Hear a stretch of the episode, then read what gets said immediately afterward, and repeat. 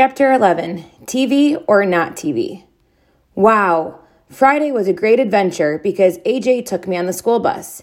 It was noisy and smelly and very, very bumpy, and just about everyone on the bus wanted to get a good look at me, including the driver, Miss Victoria.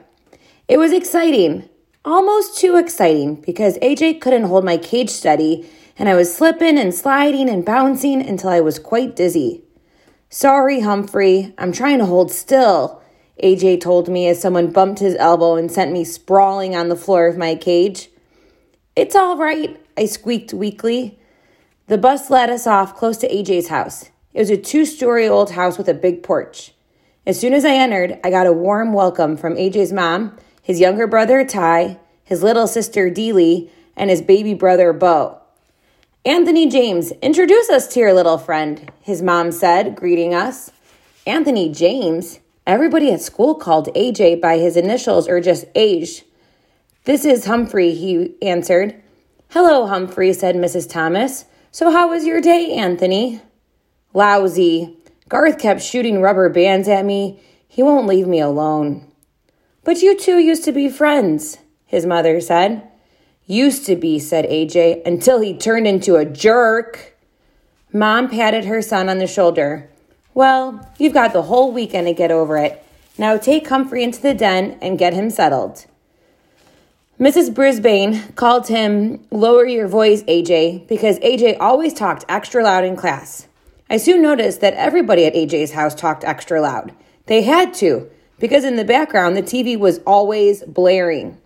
Now, Every house I've been in so far has had a TV. Even Miss Mac had a TV, and I enjoyed some of the shows I'd seen with her. There's one channel that has nothing but the most frightening shows about wild animals attacking one another. I mean, wild. Like tigers and bears and hippopotamuses.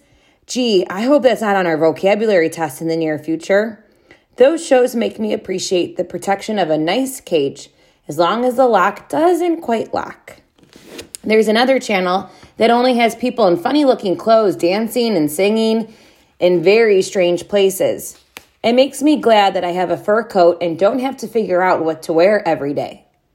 Mostly, I like the cartoon shows. Sometimes they have mice and rabbits and other interesting rodents, although I've never seen a hamster show yet. Anyway, the difference at the Thomas's house is that the television is on all the time. There's a TV on the table across from a big comfy couch and a big comfy chair, and someone's almost always sitting there watching. I know because they put my cage down on the floor next to the couch. I had a very good view of the TV. I couldn't always hear the TV though because AJ's mother had a radio in the kitchen, which was blaring most of the time while she cooked or did crossword puzzles or talked on the phone. No matter what she did, the radio was always on. When AJ's dad came home from work, he plopped on the, down on the couch and watched TV while he played with the baby.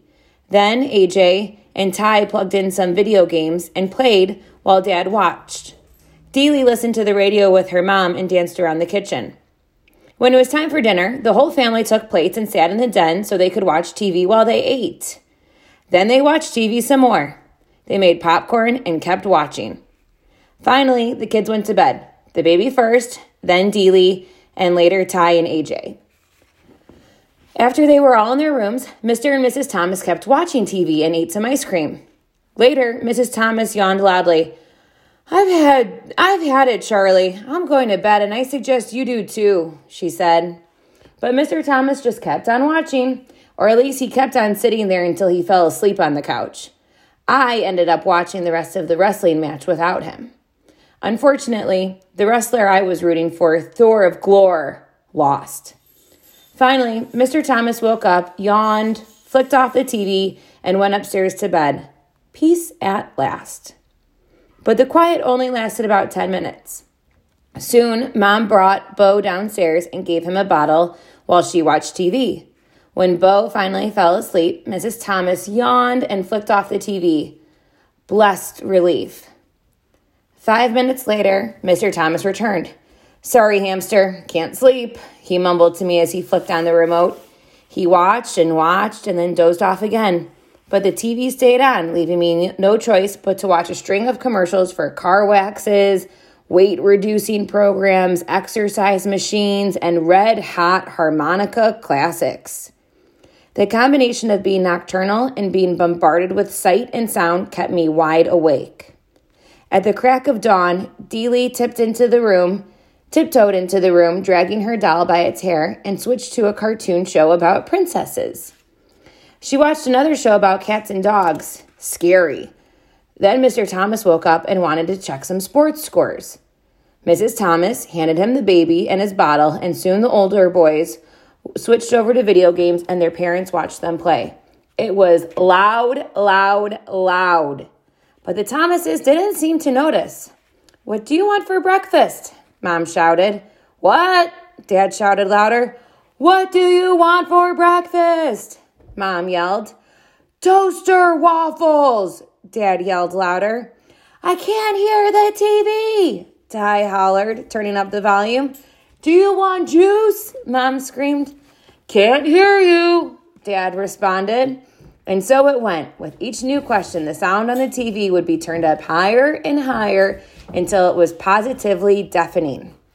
Then Mom switched on the radio. The Thomases were a perfectly nice family, but I could tell it was going to be a very long and noisy week, noisy weekend unless I came up with a plan. So I spun on my wheel for a while to help me think, and I thought and thought and thought some more. And then it came the big idea. I probably would have come up with it sooner if I could have heard myself think. Around noon, the Thomases were all watching the football game on TV. Or rather, Mr. Thomas was watching the football game on TV while AJ and Ty shouted questions at him. Mrs. Thomas was in the kitchen listening to the radio and talking on the phone. Deely played peekaboo with the baby in the cozy chair. No one was watching me, so I carefully opened the lock that doesn't lock on my cage and made a quick exit. Naturally, no one could hear me skittering across the floor as I made my way around the outside of the room over to the space behind the TV cabinet. Then, with great effort, I managed to pull out the plug, one of the most difficult feats of my life. The TV went silent, beautifully blissfully, silently silent. So silent, I was afraid to move. I waited behind the cabinet, frozen. The Thomases stared at the TV screen as the picture slowly went dark.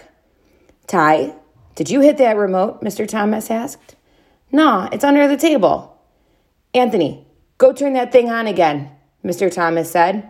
AJ jumped up and hit the power button on the TV. Nothing happened. It's broken he exclaimed. Mrs. Thomas rushed in from the kitchen. What happened? Mr. Thomas explained that the TV had gone off and they discussed how old it was five years, whether it had a guarantee, no one knew, and if Mr. Thomas could fix it, he couldn't. Everything was fine and it went off. Just like that.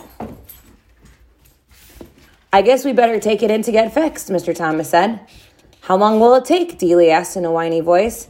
I don't know, her dad replied. How much will it cost? Mrs. Thomas asked.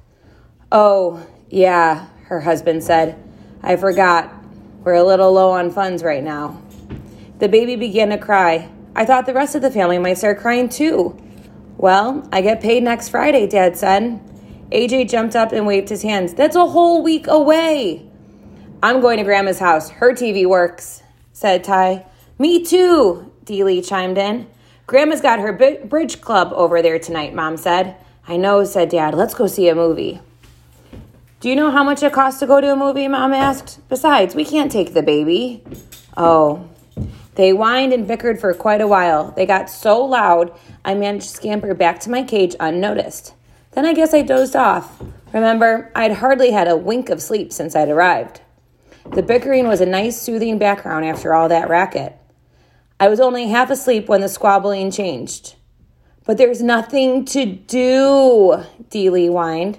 Her father chuckled. Nothing to do, girl. My brothers and I used to spend weekends at my grandma's house, and she never had a TV, wouldn't allow it. What'd you do? AJ asked. Oh, we were busy every minute, he recalled. We played cards and board games and word games, and we dug in her garden and played tag, he chuckled again. A lot of times, we just sat on the porch and talked. My grandma, she could talk. What'd you talk about? Ty wondered. Oh, she'd tell us stories about her growing up, about ghosts and funny things, like the time her uncle was walking in his sleep and went to church in his pajamas. Mrs. Thomas gasped, Oh, go on now, Charlie. I'm just telling you what she told us. He woke up in the middle of the service, looked down, and there he was in his blue and white striped pajamas. I let out a squeak of surprise, and the kids all giggled. Then Mrs. Thomas told a story about a girl in her class who came to school in her slippers by accident one day. Yes, the fuzzy kind, she explained with a big smile. They talked and talked, and Dad got out some cards and they played a game called Crazy Eights and another one called Pig, where they put their fingers on their noses and laughed like hyenas. When Bo fussed, they took turns jiggling him on their knees. After a while, Mrs. Thomas gasped, Goodness sakes, it's an hour past your bedtimes. The children all groaned and asked if they could play cards tomorrow, and in a few minutes, all the Thomases had gone to bed, and it was quiet, quiet, quiet for the first time since I'd arrived. Tip 11 be careful. If set free, hamsters are experts at disappearing in a room. Guide to the care and feeding of hamsters, Dr. Harvey H. Hammer.